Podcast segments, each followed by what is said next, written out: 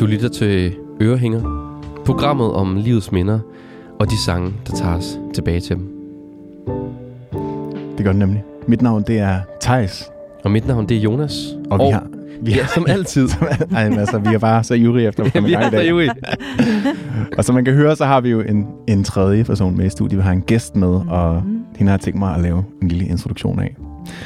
Dagens gæst er en af de mest erfarne og alsidige skuespillerinder, vi har herhjemme, med så mange meritter, at det vil være umuligt at få det hele med.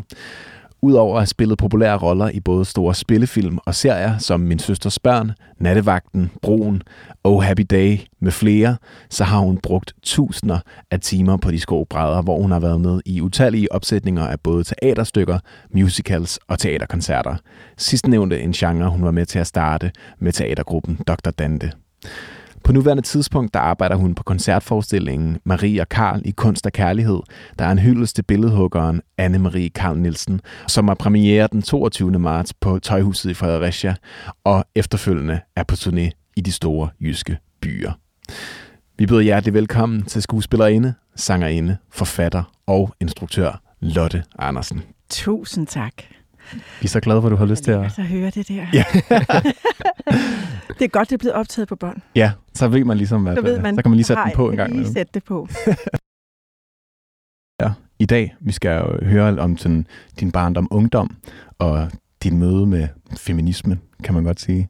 Så skal vi øh, høre lidt mere om øh, sådan din, din, dit tidlige voksenliv, øh, og, og i, i særlig grad om teaterkoncerten Gasolin mm. med. Dr. Dante. Og så Mhm. til sidst, så skal vi høre om dit voksenliv og den her øh, koncertforestilling, som du er i gang med. Mm.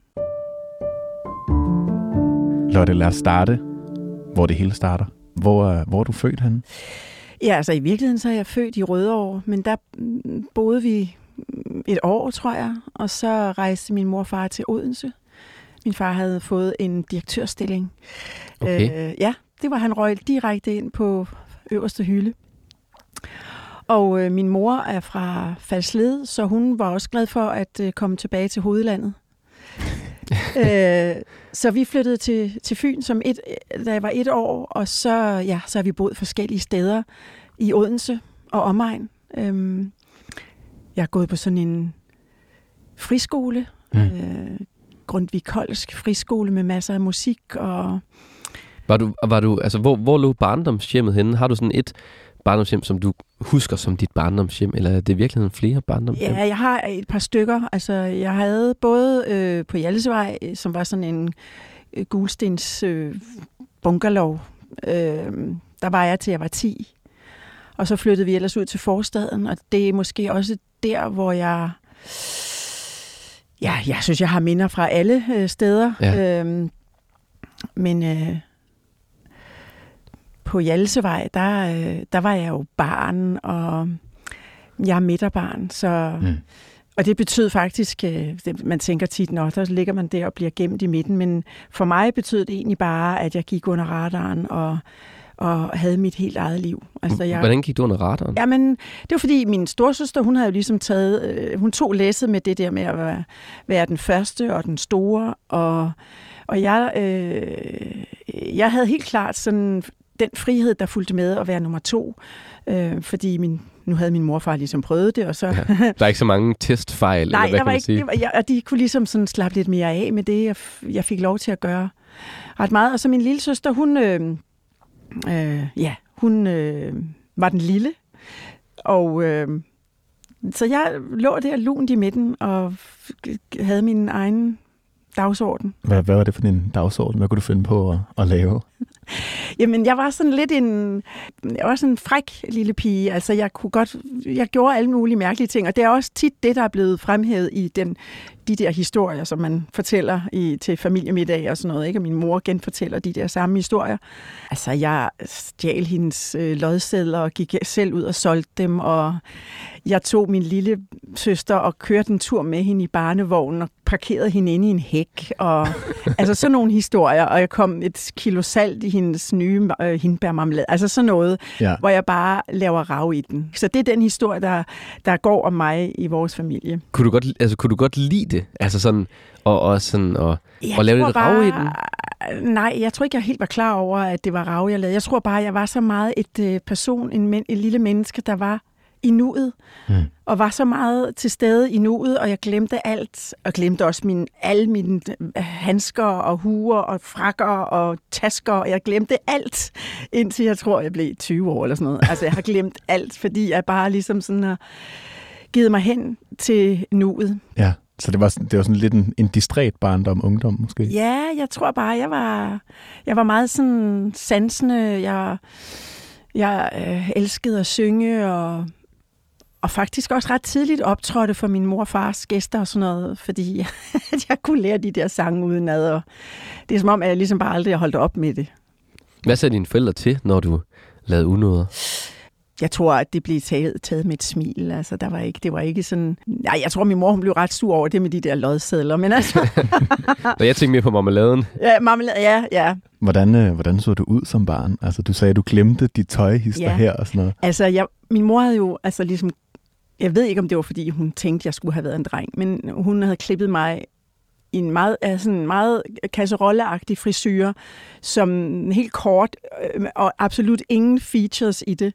Hvor min søster var meget yndig, meget sådan med langt sort hår. Og, og så kom jeg der som sådan en lille øh, lyserød bolle, der øh, altså, jeg overhovedet ikke kærede sig om mit, mit udseende. Jeg, jeg blev heller ikke, hvad skal man sige, øh, øh, opfordret til at tænke over, hvordan jeg så ud. Mm.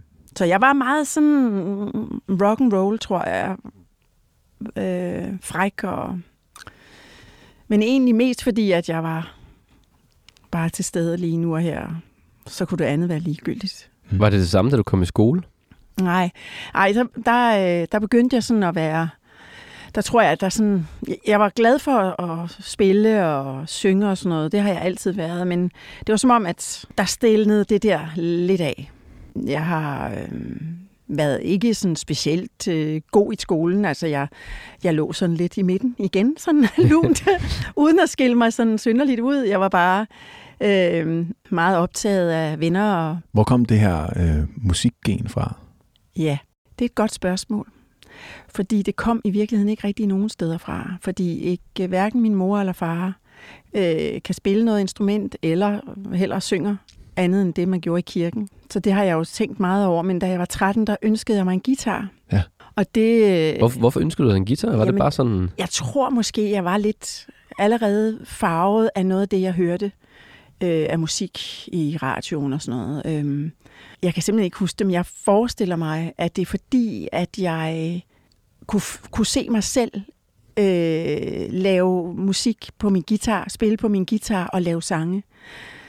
Jeg fik en guitar, men mod at jeg gik til undervisning. Mm. Så jeg sad ude i Hvad, hvad, var det, hvad var det for en type undervisning? Altså, var det sådan en klassisk guitar, eller var det... Nej, det var sådan noget... øh, Timen er nær Tom Dooley. Sådan lidt, lidt let rytmegitar. Lidt, ja, Ja. ja, præcis. Der var sådan nogle bøger, der hed Spil med, tror jeg nok, det hed. de havde en lilla og en lyserød. Og så, øh, så, så kørte vi bare dem igennem. Og så f- lærte vi jo ligesom fingerstillingerne og sådan noget, Mm. og hvordan man ligesom kunne øh, save løs på Var det, forskellige rytmer. Så begyndte jeg jo at lave de her sådan... Så digtede mine egne feministiske sange. Ja. Hvor, hvor kom det her feministiske fra? Jamen, jeg tror, at det må være fra Shit og Chanel. Ja. som, som du også har taget med i dag? Simpelthen.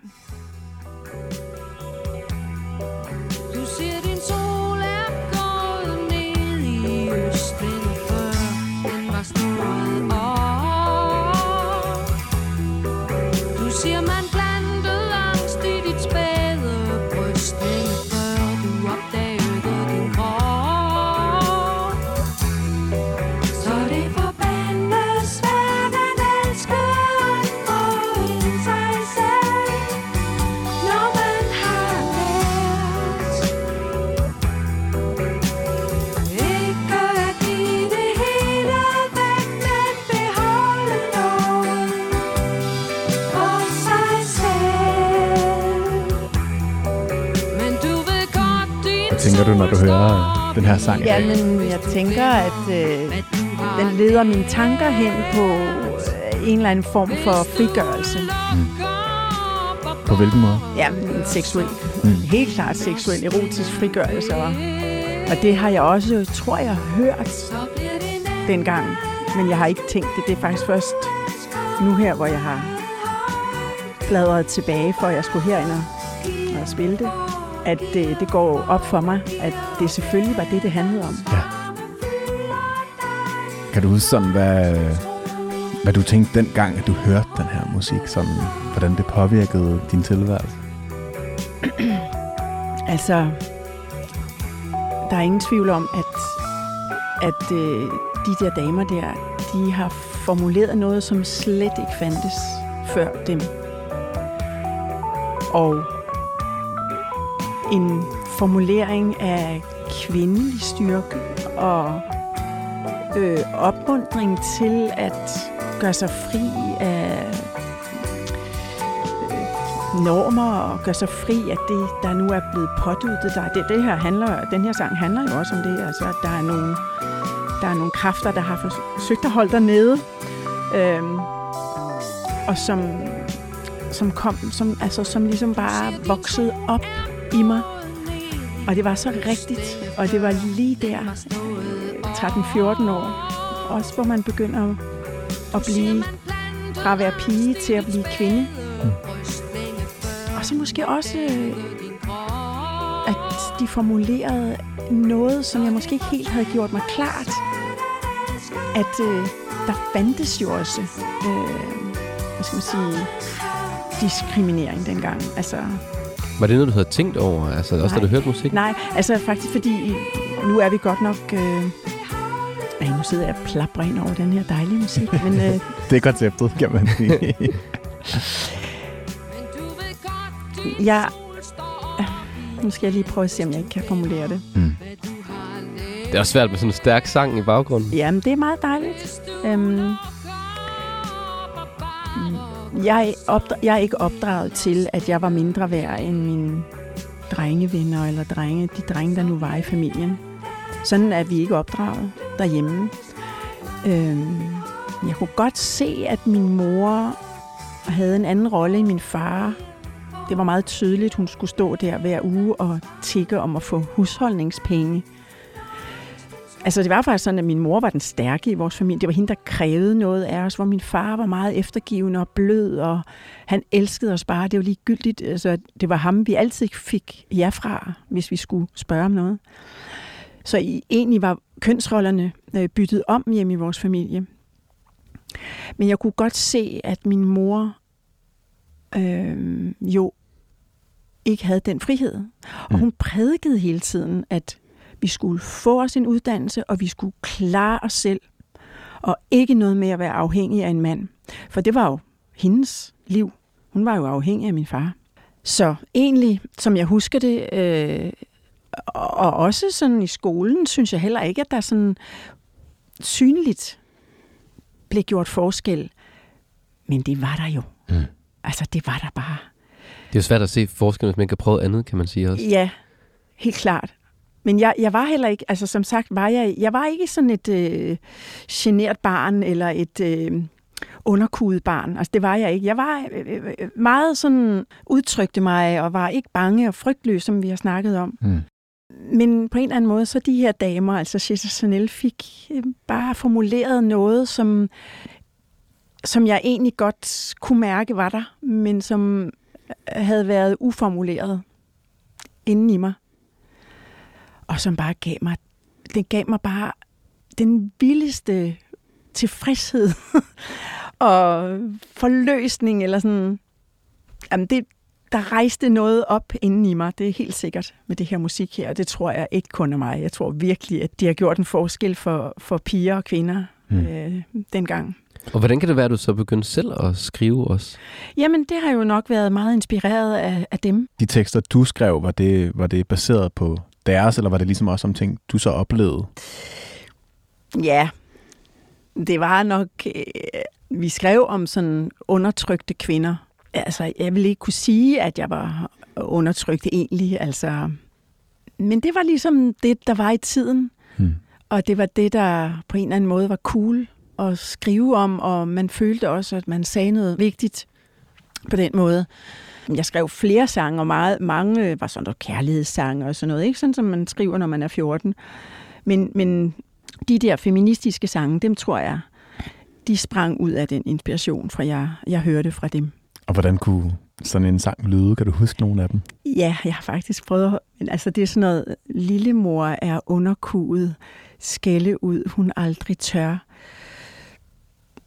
Og jeg kan, jeg kan ikke huske det mere. Jeg havde, burde jo egentlig have fundet den frem, men øh, det ligger så langt og dybt nede i min kælder, og jeg har ikke, jeg, jeg tog den altså ikke med. Men, Men det er, det er smukt, at du kan huske det stadig. Jeg kunne Altså lige huske to ja, linjer. Ja. Ja. Og den gik altså på C, A-mol, øh, G og... Altså sådan en æblemand, ikke? Den, Ja, den gik ja. på de der. De klassiske fire Præcis, popakkorder. ja. Ja. Ja. Øh, så det var, det var til at, øh, at huske. Og var det, var det noget musik, som du delte med andre? Altså, var Ja, der nogen ja, ja, altså vi optrådte, jeg optrådte på, på skolen Ja. Altså, ja, med de her sange. Og hvordan reagerede folk på det? Hmm, det ved jeg egentlig ikke. Det interesserede mig egentlig ikke rigtigt. Nej. Nej, Hvorfor interesserer det dig ikke? Jeg tænker, ja, når man står og optræder, så må det da næsten være... nej. Det var jeg... Jeg var slet ikke... Jeg kan slet ikke huske noget om, Nej. Nej. hvad nogen synes. Jeg tror bare, jeg var så optaget af det der univers. Og så gjorde jeg... Jeg optrådte jo med en veninde, så vi var to om det. Lidt, lidt ligesom Shit Chanel. Lidt ligesom. Og jeg var sådan mørkhåret, hun var lyshåret, og det var mig, der spillede guitar, og så havde vi smækbukser, Mm. træskostøvler og øh, sådan satin bluse Ja. med sådan nogle øh, elfenbens kæder rundt om halsen. Var det, det var det, det faste? Det, Det var det look? faste outfit, ja. Og så selvfølgelig også en øh, partisaner tørklæde. Det, det lyder nærmest også som, hvis jeg tænker tilbage til den tid, og sådan skulle forestille mig et billede af det, Ja, så er det lige præcis det, jeg vil Er forestille mig. Jamen, det, det, det er godt, fordi det... Og så det der lange hår, der enten var de flettet sådan her i siden, eller også så var det bare det lange hår, der sådan... Mm. Hvad, altså, når, når I så optrådte, og du så ikke tænkte så meget på, hvordan folk reagerede, hvorfor, hvorfor var det så vigtigt at komme op på scenen? Det kan jeg simpelthen ikke... Det kan jeg ikke forklare dig. Altså, det, det var bare en trang videreført, altså en lige linje fra, jeg sang og var glad for at synge, da jeg var barn. Og den, det fortsatte jeg egentlig bare med. Jeg var, jeg var virkelig ikke interesseret. Altså, jeg, jeg, jeg kan slet ikke huske noget om, at jeg havde nogle registreringer af, hvad folk mente eller tænkte. Hmm. Egentlig ikke. Det var mere en del af min egen investigering af min, mig selv og mit eget sådan følelsesliv og må, min udvikling, eller hvordan jeg ligesom sådan begyndte at forstå verden omkring mig. Hvordan ændrede det på din, din, din udvikling, eller hvordan du var? Jamen, jeg tror, at øh, jeg tror bare, at det blev et ret stort tema, øh, ligestilling, og det forfulgte mig også øh, langt op i sådan øh, 9. og 10. og øh, gymnasieklasserne. Altså, det, det var noget, der optog mig, at, øh, at der var ligestilling, og at man øh, havde den samme frihed og de samme vilkår som øh, mine drengevenner. Øh, og altså faldt over den mindste lille øh, ulighed, ikke? Hvad kunne det være? Det er et godt spørgsmål. Jo, men altså, øh, altså alle, alle sådan nogle mm, øh, moraler, moralske ting, Mm. der kunne blive lagt ned over kvinder øh, med ens øh, kærlighed og forelskelse og sådan noget. At, øh, og jeg kan faktisk også huske, at jeg var sådan meget øh, fri i min krop og var ikke øh, skammede mig overhovedet ikke og var sådan meget øh, gik i sådan lidt øh, udringede trøjer og sådan jeg øh, vil ligesom sådan åne min egen krop, tror jeg, og jeg vil ikke ligge under for nogen former for øh, skam eller øh, at lægge bånd på mig selv. Det, det har ligesom ikke rigtig været noget, jeg har brugt Mm. på nogen måde. Sagde du så fra over, når du så mødte Ja. de her, de her forskelle? det gjorde jeg. Ting? Ja, det gjorde jeg. Og hvad, hvad var du, var du sådan interesseret i at ændre på nogle ting, eller var det også bare sådan for at komme ud med de her... Øh, Ja, jeg tror egentlig bare, at, øh, at det var det, det handlede om, at gøre det selv. hmm. Og så selvfølgelig også øh, walk the talk, eller talk the walk, eller hvad det hedder. Mm. Mm. Altså både at prædike det, men også bare være det. Ja. Øh, jeg kan huske faktisk på universitetet, det var noget, det, det var mit, øh, inden jeg ligesom brød ud i min teater, Hvad, hvad læste du på universitetet? litteratur. Der kan jeg huske, at, øh, at, at jeg fik at vide en eller anden dag, at øh, de kunne simpelthen ikke tage mig alvorligt. Øh, altså, vi kunne ikke diskutere akademisk på samme niveau, når jeg ligesom havde make på. Nå. Ja, altså, øh, jeg var måske, havde måske sådan lidt nedringet, eller øh, stramme bukser, eller øh, højhæld. Jeg kan ikke huske det. Jeg kan bare huske, at øh, det blev formuleret, at det var svært at tage mig alvorligt. Man kan sige, det, det er jo så i den anden ende af en eller anden form for um, feminisme, ikke? Ja. Altså, Sådan den i den hyper tredje og den feminine. fjerde bølge, Ja. ja. hvad skal man kalde, ikke? Ja. Øhm, Kan du huske, hvordan du reagerede, da Jeg du fik det at vide? rasende. Jeg tror faktisk også, det var medvirkende til, at jeg ikke, altså at jeg blev nødt til at stoppe. Okay. Jeg blev simpelthen nødt til at stoppe, fordi jamen, jeg, også, jeg havde jo også en fornemmelse af, at jeg måske ikke er akademiker, når det kommer til stykket. Mm. Altså jeg skulle måske, i stedet for at sidde og analysere andres værker, så skulle jeg måske selv skabe noget. Det brugte jeg meget tid på studenterrevyen for eksempel, i stedet for at bruge tid på at lave mm, øh, opgaver Ja. og rapporter. Så jeg sådan kunne også mærke, hvordan, hvad, hvad vej vinden blæste. Ikke? Jeg synes egentlig, det giver sådan en, en god overgang til, til næste minde, vi skal snakke om. Ja. Vi skal jo snakke om øh, din start som skuespiller og din tid i, i Dr. Dante. Mm. Men øh, hvordan startede du egentlig med at finde ud af, at du gerne ville lave skuespil? Ja, altså, jeg, som sagt var jeg jo så på studenterrevyen i stedet for at lave mine rapporter. Og, og så sang jeg stadigvæk rigtig meget dengang. Og så efter folkeskolen, så var jeg lige et par år på højskole. Holbæk Kunsthøjskole, som jo også var altså en juvel af et sted, hvor mange af mine kolleger har gået. Øh, det findes stadigvæk. Øh, Jeg ved ikke, hvor- hvordan niveauet er i dag, men dengang var det bare hot shit. Hvad var det, der var, var fedt ved den? Jamen, det var, fordi de havde en fed teaterlinje, og de havde en filmlinje, og så havde de så havde de jo også keramik og maleri, og så de havde rigtig, rigtig, rigtig mange kunstneriske fag, så der kom rigtig mange forskellige profiler, eller hvad skal man sige, typer mennesker. Ja. Øh, og det var det fede ved det. Og det var på et højt niveau.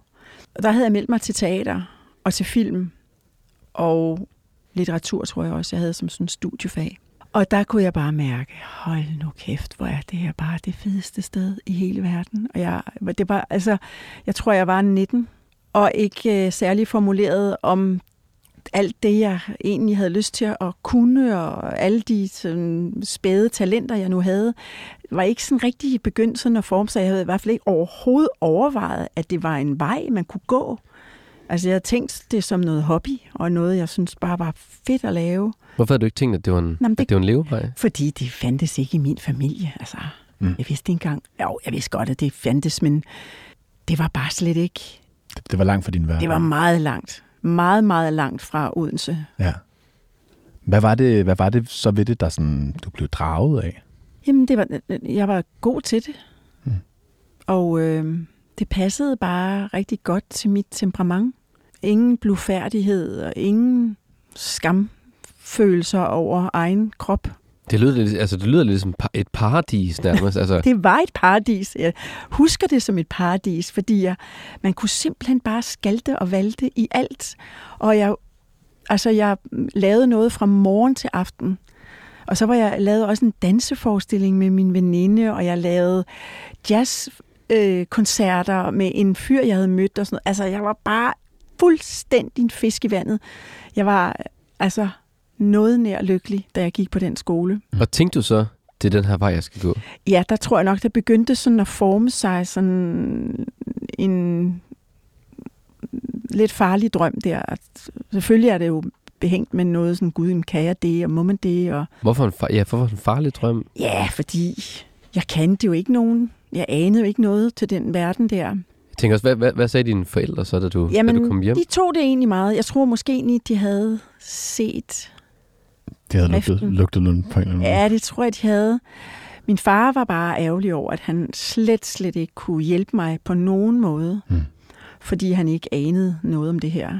Hvad gjorde du så, da du sådan ligesom havde gået på højskole, Hvordan, Jamen, hvordan gik så- du så ud og opsøgte? Jamen, så, øh, så var det, at jeg så kom på universitetet, og så fordi jeg havde mødt Nikolaj Sederholm, så blev, blev min øh, meget, meget god ven og teaterdirektør øh, i Dr. Dante. Ham havde jeg mødt i Paris, da jeg havde været der et år. Og øh, lige pludselig ringede han så faktisk, mens jeg var på højskolen, ringede han og sagde, nu var han kommet ind på skuespillerskolen i Odense, og han, jeg var den eneste, han kendte i Odense, om jeg ikke kunne hjælpe ham med et sted at bo. Så fandt jeg et sted til ham, faktisk i min egen kælder, der hvor jeg boede i et kollektiv.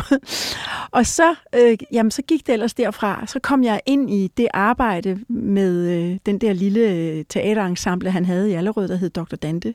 Dr. Dantes desperate renovationsshow, for, øh, for at være helt korrekt. Øhm, Hvor, hvorfor, hvorfor Dr. Dante? det var ligesom øh, en tid for øh, absurd. Altså han kaldte det selv for en dadaistisk teatergruppe. Altså så, så det handlede meget om, meget inspireret af Monty Python. Mm. Ja. Hvorfor Monty Python? Ikke? Ja. Altså, øh, det handlede meget om at ligesom gøre meget overraskende ting og lave mærkelige øh, sketches. Det var meget inspireret af Monty Python. Sådan at bryde med, med normerne. Bryde og- med, med, ja, bryde med og, og, og lave, vende det hele på hovedet og lave mærkelige gakkede ting. Og, ja, det var meget det, det handlede om i starten. Og så blev det sådan lidt mere, et, mere modent, kan man sige, eller mere sådan almindelig teater. Øh, og, det, og der kom jeg altså med i den her gruppe.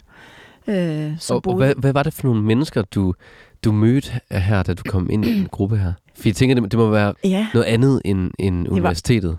ja det, var, men det var noget meget, meget andet, men jeg kan huske det som om, at jeg følte, at jeg kom hjem. Altså, at jeg, jeg blev hentet på en øh, S-togstation oppe i Allerød. Jeg, det var første gang, jeg ligesom skulle møde alle de her mennesker.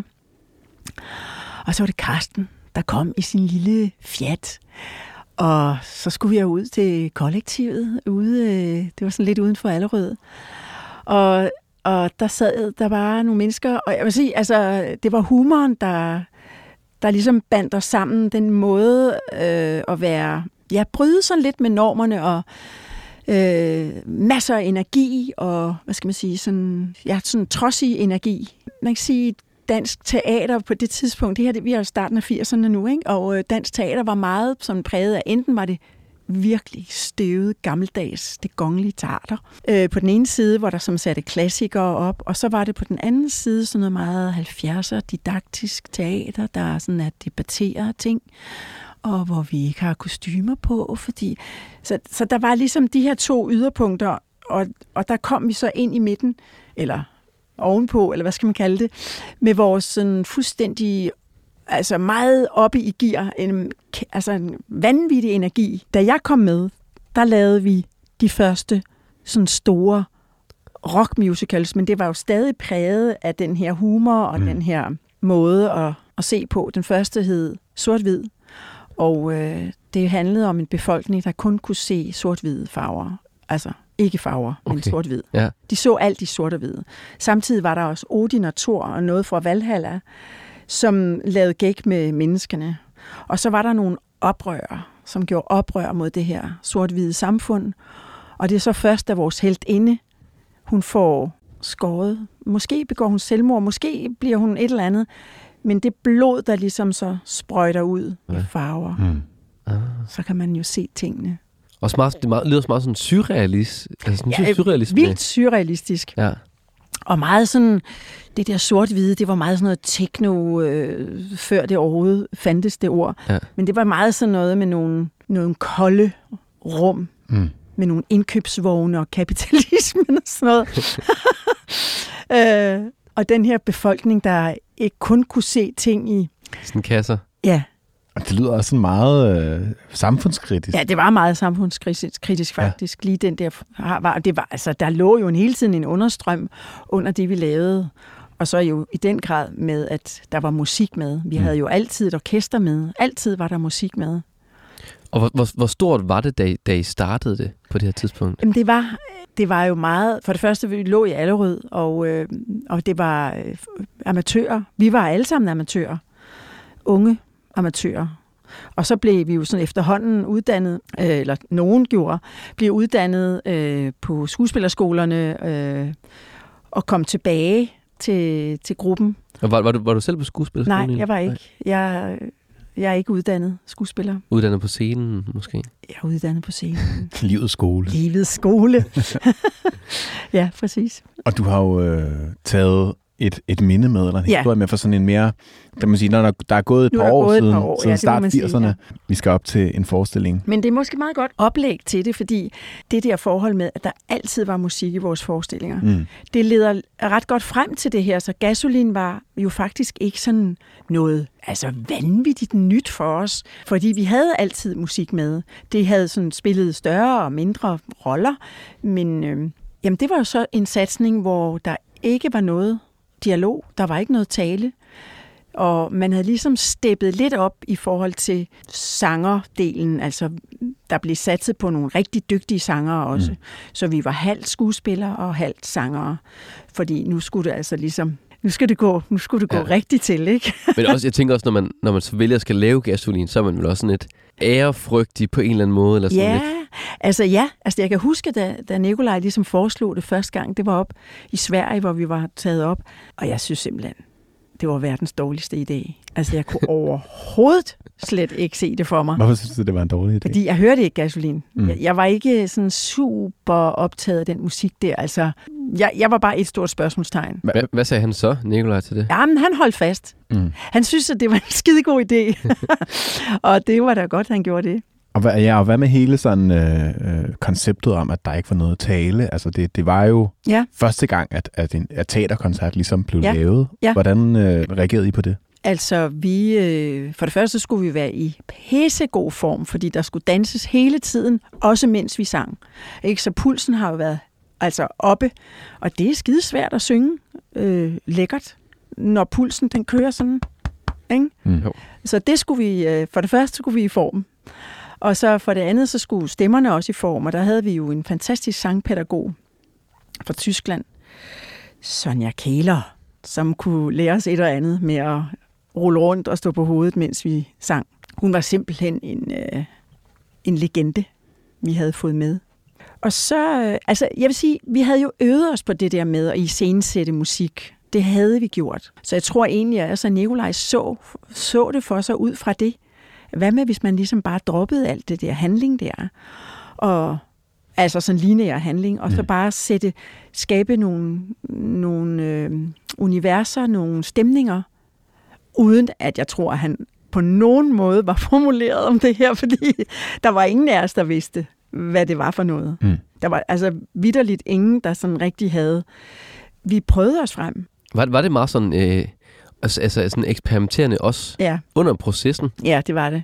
Men hvordan, hvordan var det så, altså, da premieredagen ligesom stod for døren, og I, I stod med det her, I ikke vidste, hvad var rigtigt, eller sådan, I havde ligesom Ja, prøvet jer lidt frem. Ja. Kan du huske, hvordan det føles? Ja, altså jeg kan huske faktisk, øh, jeg tror måske en uge før premieren, der kom kunstnerisk råd ind og skulle se forestillingen. Hvad, hvad er det for et rum? Jamen, det var Nil- Nikolaj, der havde samlet fem mænd, selvfølgelig. Ja. Ja. Der, der var ikke kvinder med i det der råd, og de kunne ikke sige noget interessant. Det var fem mænd. Det var øh, Lars Hug og Ole Borgendal og sådan nogle.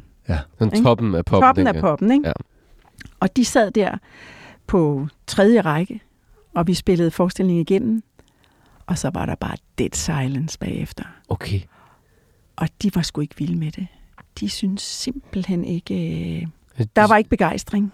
Og, og, og som jeg husker det, altså jeg, det, det kan, ved Nikolaj lidt bedre end mig, men som jeg husker det, var det meget lidt, vi lavede om. Altså vi rykkede ikke sådan, altså vi gjorde ikke noget synderligt. Altså det kan godt være, at vi tog en sang ud eller sådan noget. Men jeg tænker også, man, man må virkelig sådan få en mavepuster af, når at, at toppen af poppen Ja, inden for de altså, bare gør sådan. kunst, de bare ja, peger tommelen down. nedad, Mm. og overhovedet ikke klapper til sidst. Præcis. Så jeg kan sige jer, at det var, en, det var med nerverne uden på kroppen, Ja. da vi øh, havde premiere.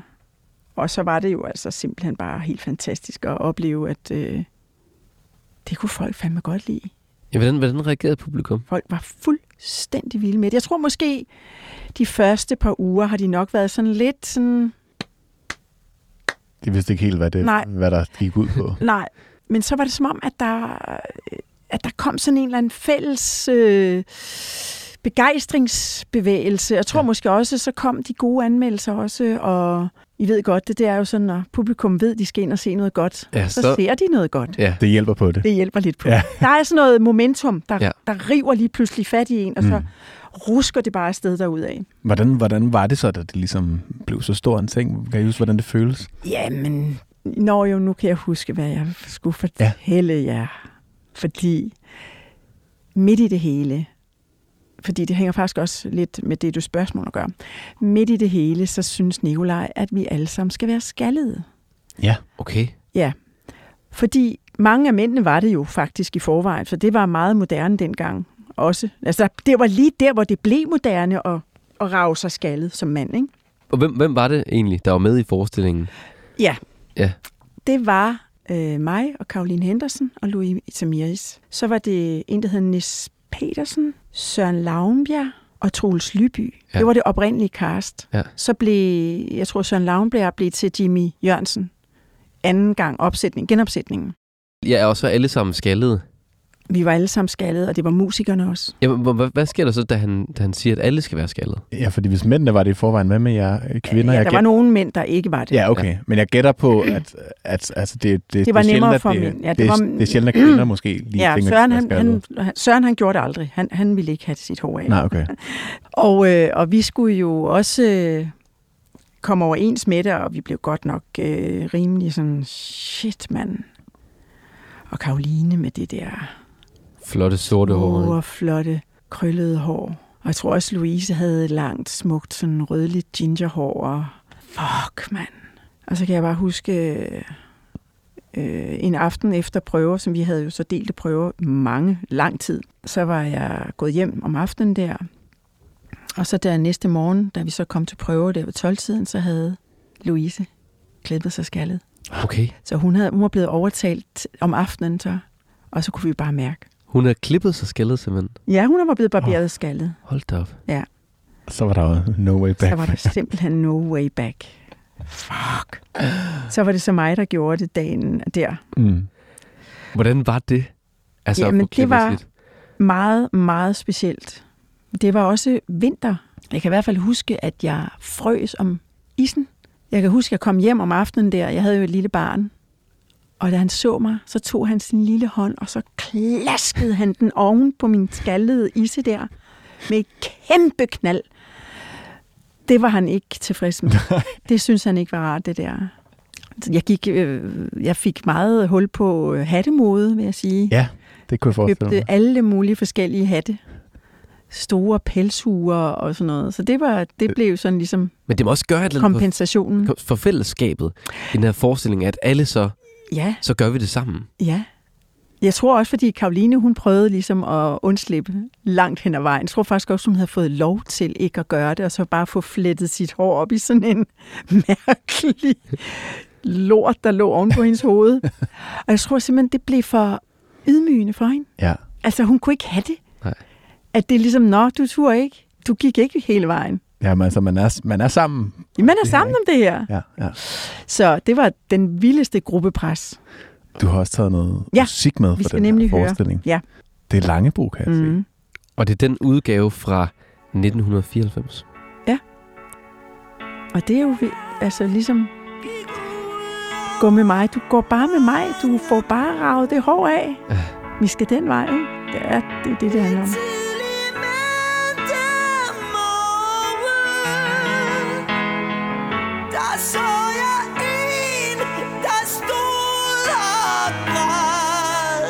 Det er Søren Lavnbjerg.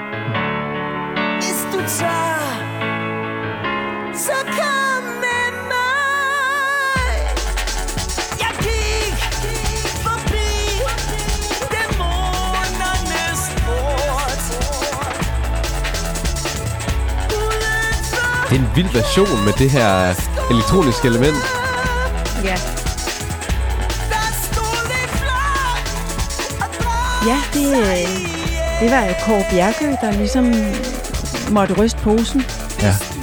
og gøre noget ved det. Hvordan var det at lave så, så vilde øh, udgaver af klassikere, som det jo vel også var?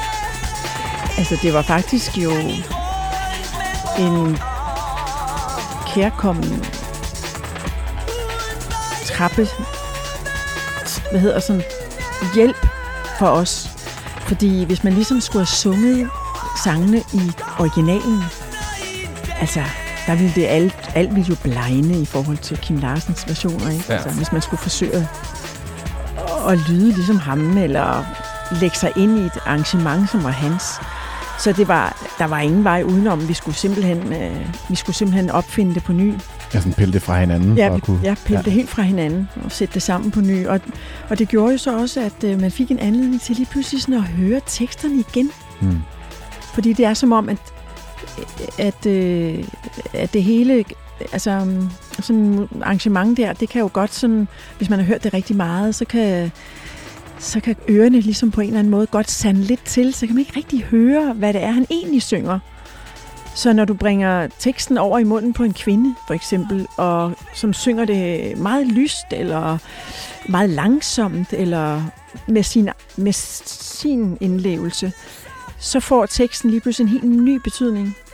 Og man får mulighed for ligesom at høre teksten igen, som om du aldrig havde hørt den før. Og det var jo det, der var genistregen i de der teaterkoncerter der. Ja, fordi det endte jo med at blive sådan en helt ny gren inden Ja. for teaterbranchen. Hvordan var det at have været med til at, at starte en ny bølge? Jo, men det, det synes jeg bare var, det var jo bare fantastisk. Det, det blev strukket og trukket i, ja, i alle retninger. Ja. Øh, I starten var vi jo sådan lidt, hmm, nej, sådan gør man ikke. Men øh, det, det er jo der ikke noget, der hedder. Altså, Nej, det er jo bare at tage for sig af retterne. helt. Hvordan, hvordan blev den strukket, og altså mener du? Altså sådan i forhold til, hvor mange dage den spillede, eller hvad? Eller sådan, Nej, i forhold til, hvad, hvad man kunne inden for... Altså, Nå, vi ja, havde jo den ligesom ja. lagt en, en linje, Mm. at, øh, at det var helt uden dialog, uden tale, og øh, sådan ligesom sketch på sketch, altså lidt Ja. ligesom sådan cabaretformen. Også sådan lidt blandet med noget nycirkus, altså øh, der var sådan lidt... Øh, Jamen, der, var, der kom også sådan noget lidt daring øh, stemning, noget, sådan noget øh, imposant og stort over det. Øh, jo i hvert fald i versionen fra 2006, må det være. Ja. Hvor det lige pludselig var op og, og gynge rundt i nogle øh, liner op under loftet og kravle rundt og være øh, meget adræt og øh, ja, sådan nogle cirkusting. Mm. Sådan nogle akrobatiske ting. Ja, så det var, det var meget sådan i, i Dr. Dantes ånd, Ja, det var kan det. man sige. Ja, det var det.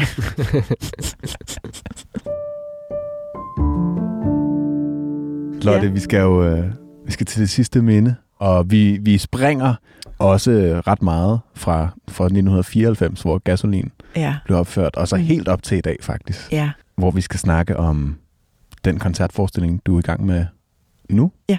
og arbejder på. Mm. Men jeg tænker også lige inden, kan vi Ja. ikke lige høre, Lotte, altså, hvor er du henne i dit liv nu i forhold til dengang? Vi har lige sluppet dig i 94, ikke? Ja. Og nu er vi i 2023. Altså gasolin, øh, den genopsatte vi jo igen. Altså, vi lagde jo øh, Dr. Dante ned. Ja. Det gjorde vi i 2001, fordi på en eller anden måde kunne vi ikke komme fri af det der ungdomsteater øh, label, vi havde fået på. Mm. Vi var jo ikke, altså, vi var jo op i, langt op i 30'erne, altså, så på en eller anden måde, så kunne vi ikke identificere os med det. Og så skulle vi også bare ryste posen, komme ud og lave noget andet. Så jeg blev jo freelance skuespiller, både øh, på film og på, altså der kastede jeg mig også ud i alle mulige andre, ja præcis film og tv, og, og efter det også i alle mulige nye sammenhænge, altså jeg har lavet mine egne musikproduktioner, som jeg har lavet to af, og Jeg tog plader, ikke? Mm.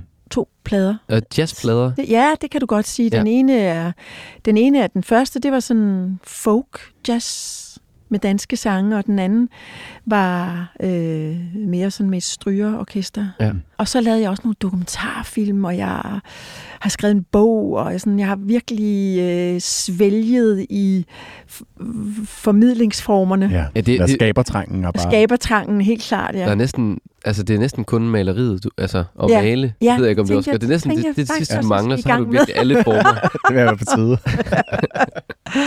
Det tror jeg så ikke. Men øh, Lotte, jeg Så- tænker også i den her periode her, altså der er du også, du er også med i nogle nogle ret store både film og serier. Går du ikke også herfra, at folk sådan ikke rigtig ved, hvem du er? Til at, at nu lige pludselig alle kan ligesom sætte ansigt på dig. Jo, sådan er det, når du kommer i fjernsynet. Ændrede det dit liv, eller sådan? Nej, det synes jeg ikke. Jeg tænker bare, Nej, det, altså, det gav jo bare, altså, øh, det gav jo ligesom bare en helt ny øh, arena, Ja. spille, spillebane. ja, banen var lidt større. ja. Så jeg debuterede i nattevagten, og så, så har jeg bare, ja, så har der ligesom bare været derfra. Ja. Med film og tv-serier, og mm, jeg har altid nyt, at det at kunne kombinere begge ting, Ja. altså både lave teater og øh, film og tv. Sådan at øh, det er jo ikke faktisk en meget sjælden ting. Øh, I Danmark er det måske ikke så sjældent, men i verden er det lidt sjældent. Der er stor forskel på teaterskuespillere og filmskuespillere. Mm. Ja, for det er også sådan, der er en stor forskel på dynamikken, også i hvordan hvor Ja. fint man kan spille. Præcis. Ja. Og lige kunne mestre det og sådan noget. Det, det har været dejligt at kunne variere mit, øh, min karriere på den måde der. Og Lotte, vi skal jo snakke lidt om den her øh, koncertforestilling. Som jo er så det sidste nye, Ja, den sidste nye frugt. præcis. Ja, Øh, fra din hånd her. Ja, fra din min hånd. hånd, ja. Hvad, Øh. hvad, hvad er den baseret på? Altså, den er baseret på, på, øh, på øh, Carl Nielsen, men måske også mest hans, øh, hans kone, Ja. Anne-Marie Nielsen. Ja. Hvad er din fascination? Hvor kommer den fra med de her to? Jamen, det startede jo faktisk med, at jeg lavede en, øh, en musikforestilling. Jeg blev inviteret til at lave en musikforestilling, og jeg, hvor jeg stiftede bekendtskab med hende, som jeg aldrig havde hørt noget som helst om. Og så sammenlignet med, at hun var en lige så stor kunstner, måske endda lidt større, Mm. og havde en international karriere, og var altså foregangsfigur på alle mulige tænkelige områder som billedhugger. Er det jo lidt underligt, at man ikke har hørt om hende. Ja. Men hun er ligesom bare blevet forsvundet ud i glemslen. Ligesom rigtig, rigtig mange andre kvindelige kunstnere på det her tidspunkt. Ja. Men de er jo ved at myldre frem nu, Ja. og det er jo simpelthen så lækkert. Og det er jo så vigtigt at have de, kende sin historie og forstå, at der var faktisk kvinder, der kunne noget ret specielt og originalt, øh, også for 120 år siden. Det betyder virkelig meget at have det i sin historiske bevidsthed. Mm. Ikke mindst altså for os alle sammen. Der er også, der er også lidt en sådan 14-årig Ja. Lotte, der ikke vil finde sig i, at, at, at de ikke bliver æret, Ja, jeg de her så sige, at, øh, figurer. at øh, jeg forlod jo lidt det der feministiske spor, og koncentrerede mig om at blive skuespiller og blive dygtig skuespiller. Men nu har jeg ligesom genfundet den der indignation, kan man godt kalde det. Mm. Det er jo sådan, at når samfund på en eller anden måde gør sig fri af nogle normer, så sker der som regel sådan en pendulering tilbage til, nogle, til en strammer. Nu skal vi lukke ned. Det, skal, det der, det der øh, løsluppenhed, det skal lukkes ned. Sådan har det været op igennem historien, at det har penduleret frem og tilbage. Og det sker hele tiden. Det sker også nu. Man skal ikke sætte sig ned og være sikker på, at, at de privilegier og det, det, vi ligesom har kæmpet for, øh, at det er en, noget, vi bare skal tage for givet. Det skal vi kæmpe for hele tiden. Sørge for, at vi, vi beholder det, og man kan jo bare se det med abortlovgivning øh, for Mm. eksempel. Altså, det er ikke skrevet i sten, at, øh, at vi har de her rettigheder, som vi har. Men det vil jeg bare sige, at, at det var det, der skete for dem dengang. Altså, der var en, en frigørelsesbevægelse, der hed modernismen allerede dengang, hvor man ligesom gjorde op med guldalder og alt det der gamle øh, øh, skønmaleri, ikke? og så skulle kunsten skulle debattere, den skulle sætte ting til debat, og Georg Brandes ville have, det skulle der skulle fandme ske noget med det kunst der. Det var ikke, det, det var ikke sådan et glansbillede. Og, og det er jo sådan set lidt de, de tanker, vi stadigvæk har om kunsten, at mm. kunsten skal kunne det der. Ikke? Og, og er, det, er det også det, den forestilling skal? Altså, Ja, den skal i hvert fald den skal sætte Anne-Marie Karl Nielsen tilbage på verdenskortet Ja. ja. og fortælle, hvilke helt enestående bedrifter hun gjorde. Mm. Og så har der jo kærlighedshistorien mellem de to, som er helt fantastisk rørende og hjerteskærende. Og nogle gange så, jamen, altså, de diskuterer rigtig meget. Hvis karriere, der er vigtigst. Ja. Og må arbejdet stå over kærligheden? Altså Mm. må, må, man, må kunsten eller ens arbejde, må det være vigtigere end familien? men det er vel også meget relevant i dag. Det er Sådan, meget relevant i dag. Det er det, vi går og, og brydes. ja, Fordi det er svært at have to fuldt blown karriere kørende, samtidig med at man så også lige skal have nogle børn. Ikke? Mm. Så, øh, så det er rigtig, rigtig aktuelt, og deres måde er meget yndig, den måde, de har skrevet de her breve til hinanden. De rejste jo rigtig meget. Gud skal lov for det, fordi nu har vi brevene. Ja, nu er der dokumentation. Nu er der simpelthen dokumentation. Du har taget en sang med. Ja, det har jeg. En nykomponeret version af Carl Nielsens Sænk kun dit hoved. Første gang spillet her, faktisk. Præcis.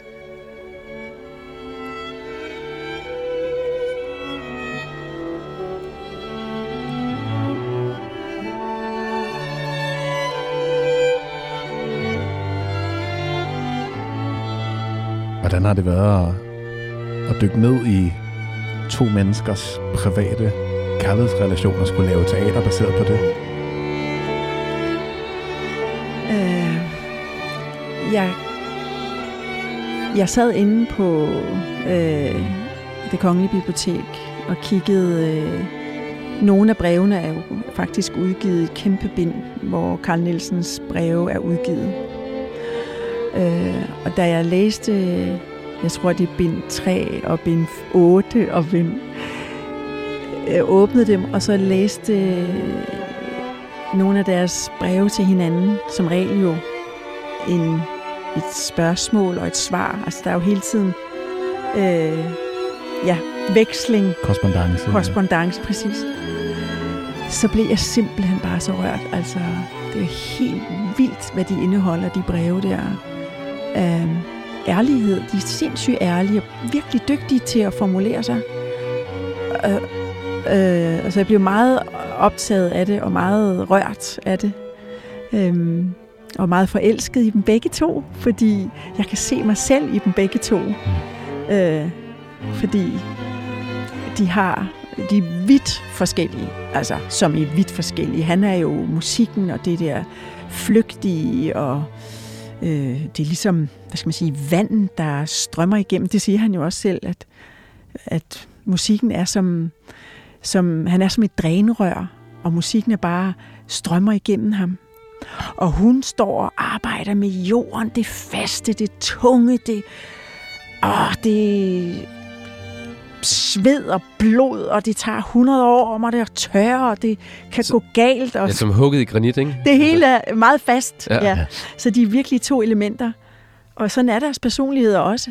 Øh, så de komplementerer hinanden rigtig, rigtig godt. Men nogle gange, så, så er der altså de vildeste sammenstød. Og det er jo bare sindssygt underholdende. Mm.